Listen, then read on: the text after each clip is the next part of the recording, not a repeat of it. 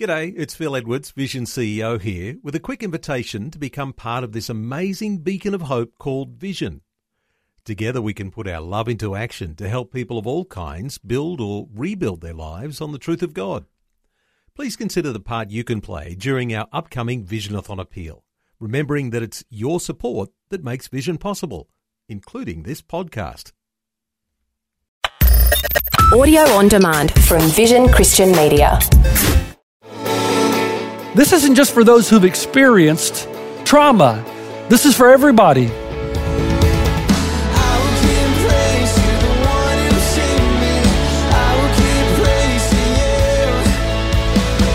Hello and welcome. This is Today with Jeff Vines. Today we'll hear a new message in the Reset series, all about resetting our connection with others, but more importantly, with God. If we can understand all our problems stem from our broken relationship with God, then our other relationships can be reset. He's trembling because his eyes have been opened. Suddenly he realizes he's not been fighting against Jacob. He's been fighting against God.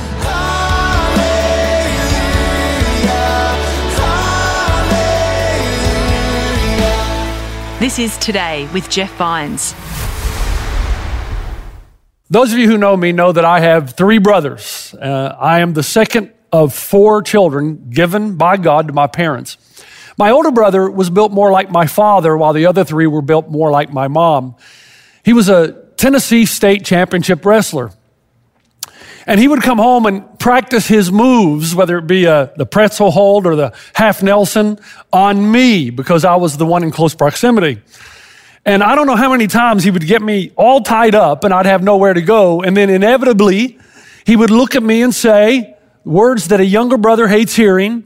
If you stop wrestling, if you stop struggling, I'll let you go. But you don't want to do that, because by doing that means that you're giving up. It means that you're admitting that you're not really in control. And that's just hard to do. Now, let me just say straight up here, there are many who are listening to this message all around the world who are wrestling with God and have been their entire lives. All along, you've believed that your problem was your brother or your sister or your mom or your dad or the family in which you were raised, or a coach or a teacher or a boss or a lover or a spouse, or maybe some event that occurred in your life you truly believe ruined your life. You've always believed that if they or this or that had not existed, that you would get all of those things that you feel you're entitled to. Now, this isn't just for those who've experienced trauma. This is for everybody, because most of us truly believed that we have been wrestling all of our lives with our arch enemy, and somehow this thing, this person, this situation is the thing that has stood in the way of us being everything that God meant us to be and achieving everything we were meant to achieve. And we believe that if we can truly face this enemy and defeat it, whatever it is, if we can annihilate the problem in our lives, if we could just remove the barrier, then everything's fine. I want to give you an opportunity this weekend to have a good look at that belief system and to open your eyes to what the real problem in our lives really is, and then to push the reset button and start again. And there is perhaps no better example of this very thing in anywhere in Scripture than in the life of Jacob in the Old Testament. So Jacob in Genesis chapter thirty-two comes to a climactic point in his life. And let me read, this is how it goes.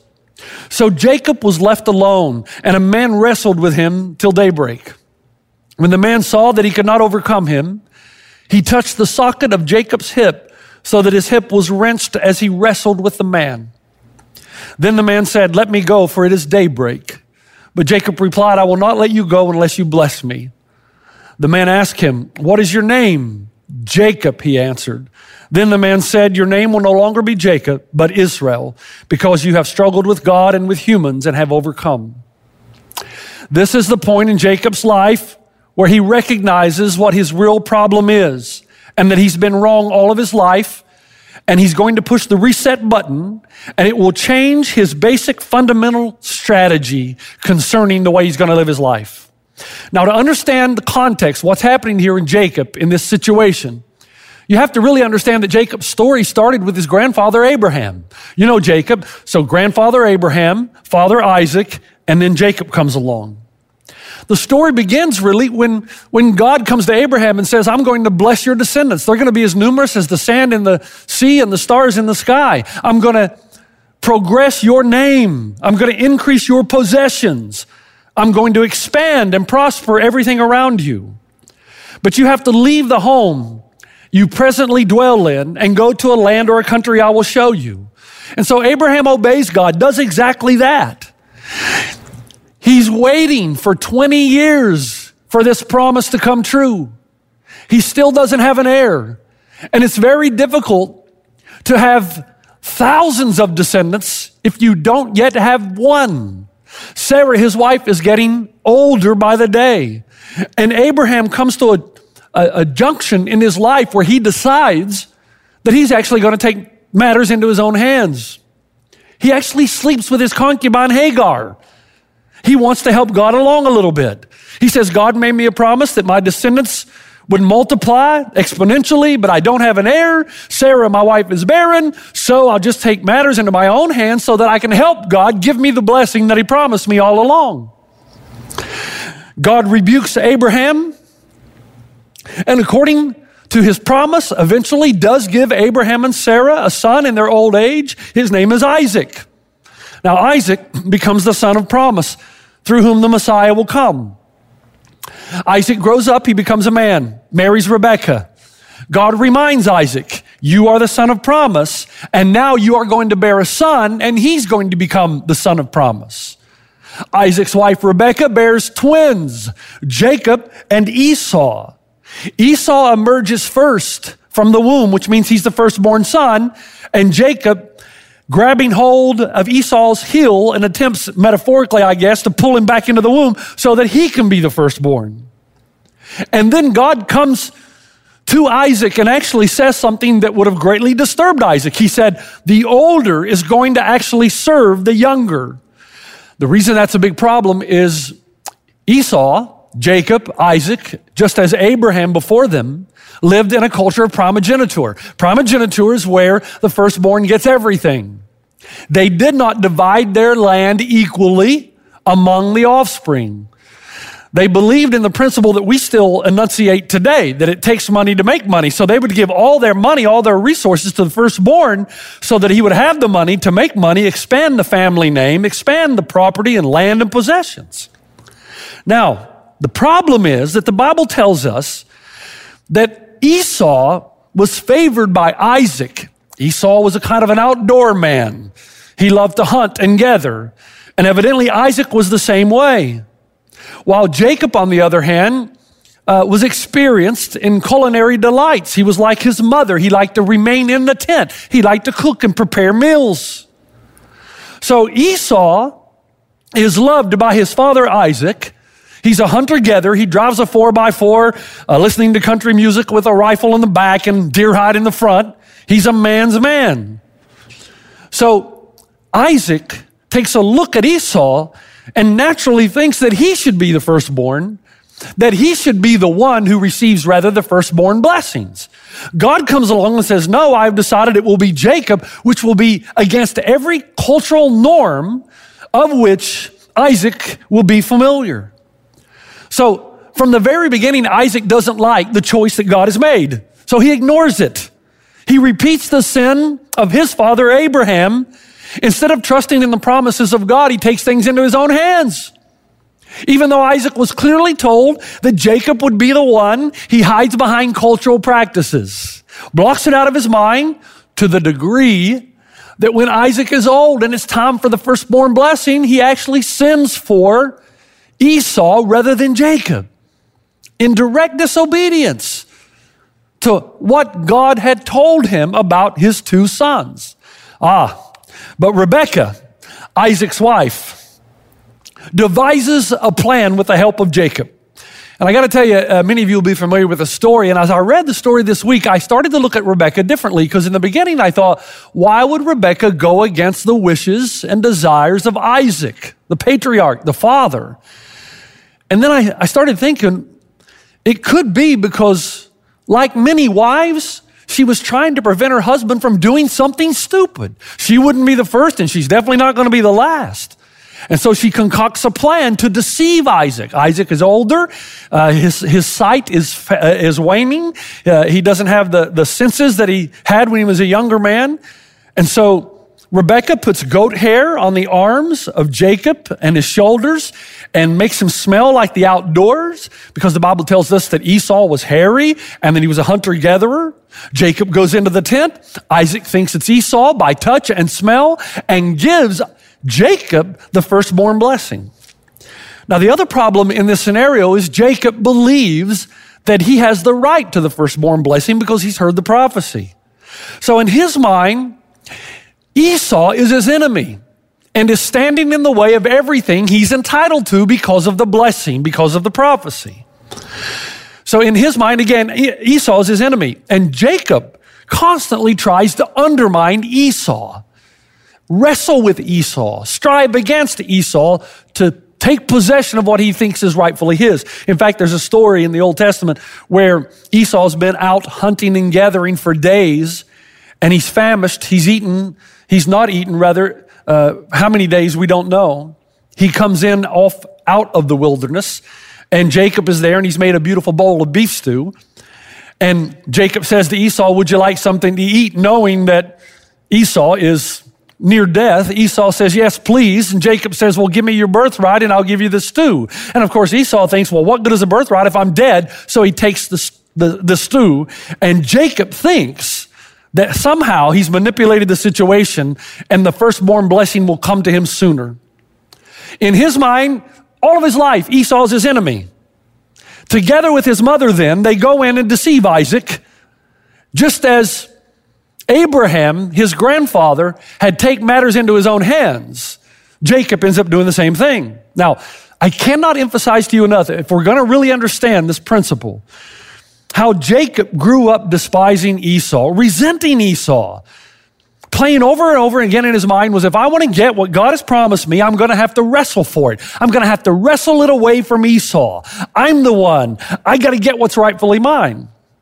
So, ironically, after the deed is done, Jacob deceives Isaac. Esau comes into the tent expecting to receive the firstborn blessing. And of course, the first thing Isaac thinks is, well, who did I, who did I just bless? Esau becomes furious when he learns that his father Isaac has given the firstborn blessing to Jacob because Jacob, with the help of Rebekah, they have deceived him. The problem again with Esau is he sees all this as superstition because he looks to his father and says, well, what difference does it make that you blessed Jacob? Just bless me now. Say the magic words. That's all that really matters. And the Bible tells us at that moment, Isaac, the father, begins to tremble. And he's not trembling because he's angry. He's trembling because his eyes have been opened. Suddenly he realizes he's not been fighting against Jacob. He's been fighting against God. In one fell swoop, Isaac realizes that God is communicating something to him. Isaac, you've been fighting me and my sovereign choice, but my sovereign choice will be upheld even if you try to circumvent the process. So Isaac is trembling because he's repenting. And Isaac hears his son Esau, his favorite son, say, Father, what does it matter? Bless me. And Isaac says, I'm sorry, son. I have blessed your brother Jacob. And yes, indeed, he will be blessed. It is the sovereign choice of God. This is Today with Jeff Vines, and as part of our Reset series, we're exploring the resetting of our connection with God and others. To illustrate some points, Pastor Jeff is using the story of Jacob and Esau, the twin brothers from the Old Testament, who fought over the blessing traditionally for the firstborn. Let's continue now. So Jacob succeeds, but he has no real practical outcome. In his life, he's still depressed. He's still despondent. He's still struggling. He's still wrestling. Nothing really changes because he truly believes that his real problem is Esau and that Esau stands in the way between Jacob and his ultimate destiny, his hope and his future. Jacob says in his mind, I, I am the one, I am the leader, I am the messianic child, the chosen one. This is my destiny, and I've got to help God give it to me. Now you think about how ridiculous that is. So part of the wrestling means that because Jacob took matters into his own hands, his life is disintegrating. He runs away from the very land he's wanting to inherit because his brother Esau is trying to kill him. He leaves his father with a broken heart, his mother, the only woman who's ever really loved him. He leaves his people. He's now estranged from his people, restricted from his land and culture and family. And I'm sure in his mind, he's thinking, you know, if I'm winning this wrestling match, why does it feel that my shoulders are on the mat and someone's counting to ten? Now, as he's running away, God meets him in the desert. And you'll remember the story called Jacob's Ladder. And in Jacob's Ladder, God appears to Jacob from above, seeking relationship. God is trying to communicate to Jacob, your life is not about this promise. Your life is about me. And in the same way that Abraham and Isaac came to know me, Jacob, the pursuit of your life is not this firstborn blessing. The pursuit of your life is me. But do you know what Jacob does when he meets God? He has the audacity to say this to God. He says, well, God, if you will be with me and give me food and protection, and if you will help me finally get home to my land and my people safely, then I will make you the Lord my God. Wow. Really? He says, God, if you will do what I want in the way that I want it, then I will make you the Lord my God. I will serve you. Now, there's another irony here. One of my favorite books, one of my favorite authors is an author by the name of Philip Yancey. And he writes a book. He's written uh, numerous books, prolific writer, but he's written a book called Rumors of Another World. And he describes climbing the mountain behind his home in Colorado. He says he loves climbing mountains. And part of the reason he loves to climb these mountains is because as he sets out on the journey to tackle this mountain that is very close to his home, he says, when you climb mountains, it presents a continual shifting point of view.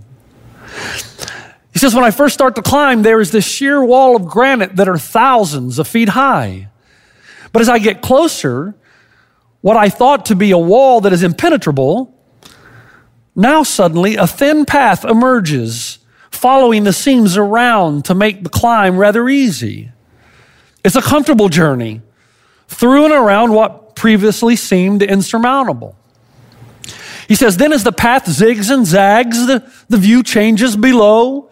First, I see the beautiful aspen trees. And then on the other side, as I make my way around the mountain, I see that the aspens actually circle an alpine lake. And then I see that the lake and forest nestle into a, a lush valley dotted with lakes and meadows and other groves of trees. And then later on in that same valley, I see that it fits into a cut on the side of the mountain. And then as I climb higher and higher, I see that there are streams of water spilling from its lakes, tumbling down several thousand feet to feed a river that runs through a canyon near my home, twenty miles away. And then he finishes that segment by saying this, only when I reach the summit does the entire landscape fit together. Until then, any conclusion I might draw would prove mistaken. Do you understand the illustration? The events that come into your life are clouded by the reality that you have not yet reached the pinnacle. You have no idea how the events in your life, good or bad, are related to the ultimate goal and calling on your life. The real issue, if we're honest, is we don't trust God. We don't trust that the pinnacle exists. We don't trust that these roads lead in our lives to anything of value. We don't trust that there is a vantage point ahead that will show us how God has used all the events in our lives to get us to the most captivating scene of our lives. What Jacob is saying is, God, I don't know why my life is going like this. I'm the one, I'm supposed to inherit the land, but everything's going wrong. Now, never mind that Jacob is reaping what he's sowing. That's another sermon completely. This is something I will never understand in all my years of ministry. I don't understand it in others, and I rarely understand it in myself. Just one example, I, I knew a woman who married a man against the di- direct advice of her spirit-led father. Her father said to her, if you marry this man, you will not be able to pursue the things you want to pursue. You want to be involved in ministry. If you marry this man, your life will not be involved in ministry. You've wanted to be the wife of a, of a preacher of the good news of the gospel. If you marry this man, that's not what your life is going to end up being like. And she goes against the advice of a father. The husband that she marries becomes distant rather quickly and consumed with money. She then becomes an enabler of her own children's behavior because they're rebelling because of an absent father who should have loved them. She tries desperately, as best she knows how, to hold the family together and to maintain the illusion of unity. I say illusion because she did not want her father to have the last word. She wanted to prove her father wrong. So she maintains this illusion, this deception. But ultimately, everything catches up to her. Her kids leave God, become atheists. Her husband leaves her, and she leaves God. And the reason she leaves God for a season is because in her mind, God did not deliver. How we forget that the blessings of God are tied to the precepts of God, that there is life in the law. In Jacob's case, he looks at the issues of his life and he says, there's no way these problems can be part of my future. And he says to God, when are you going to straighten all this out and fix my life? When are you going to sovereignly intervene and make my life go the way it's supposed to be going? God, I will serve you, but you got to help me first. You got, you got me into this mess. You gave me this father. You gave me this mother. You gave me this brother. Now fix it. And Jacob continues his journey. And after meeting God and responding very poorly, I might add, he goes off to live in another land. And to show you the grace and mercy of God, God prospers him anyway. And now he returns to his land. He's going to go back home now in hopes. Years have passed of getting his land back and his family. But Jacob is a chronic wrestler.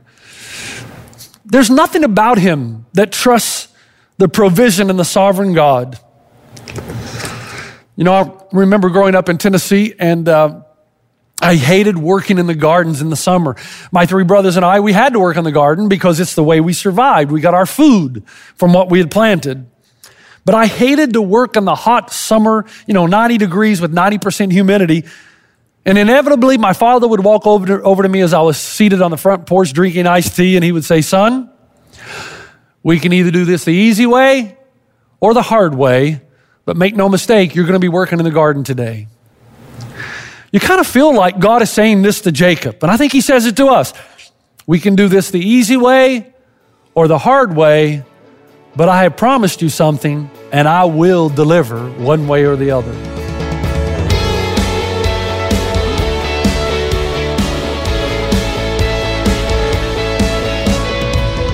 Thanks for your company on Today with Jeff Vines. Next time, we'll hear the rest of Jacob's story and how he reset the connection with Esau and with his gracious God. Join us again for more from Pastor Jeff. Esau was the one who had messed everything up in Jacob's mind, and suddenly it dawned on Jacob. He's not been wrestling with Esau all of his life, nor his father Isaac. He's been wrestling with God.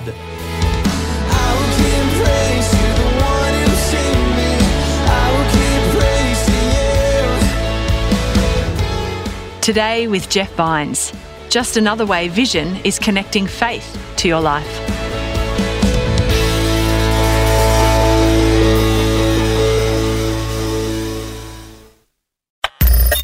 Thanks for taking time to listen to this audio on demand from Vision Christian Media. To find out more about us, go to vision dot org dot a u.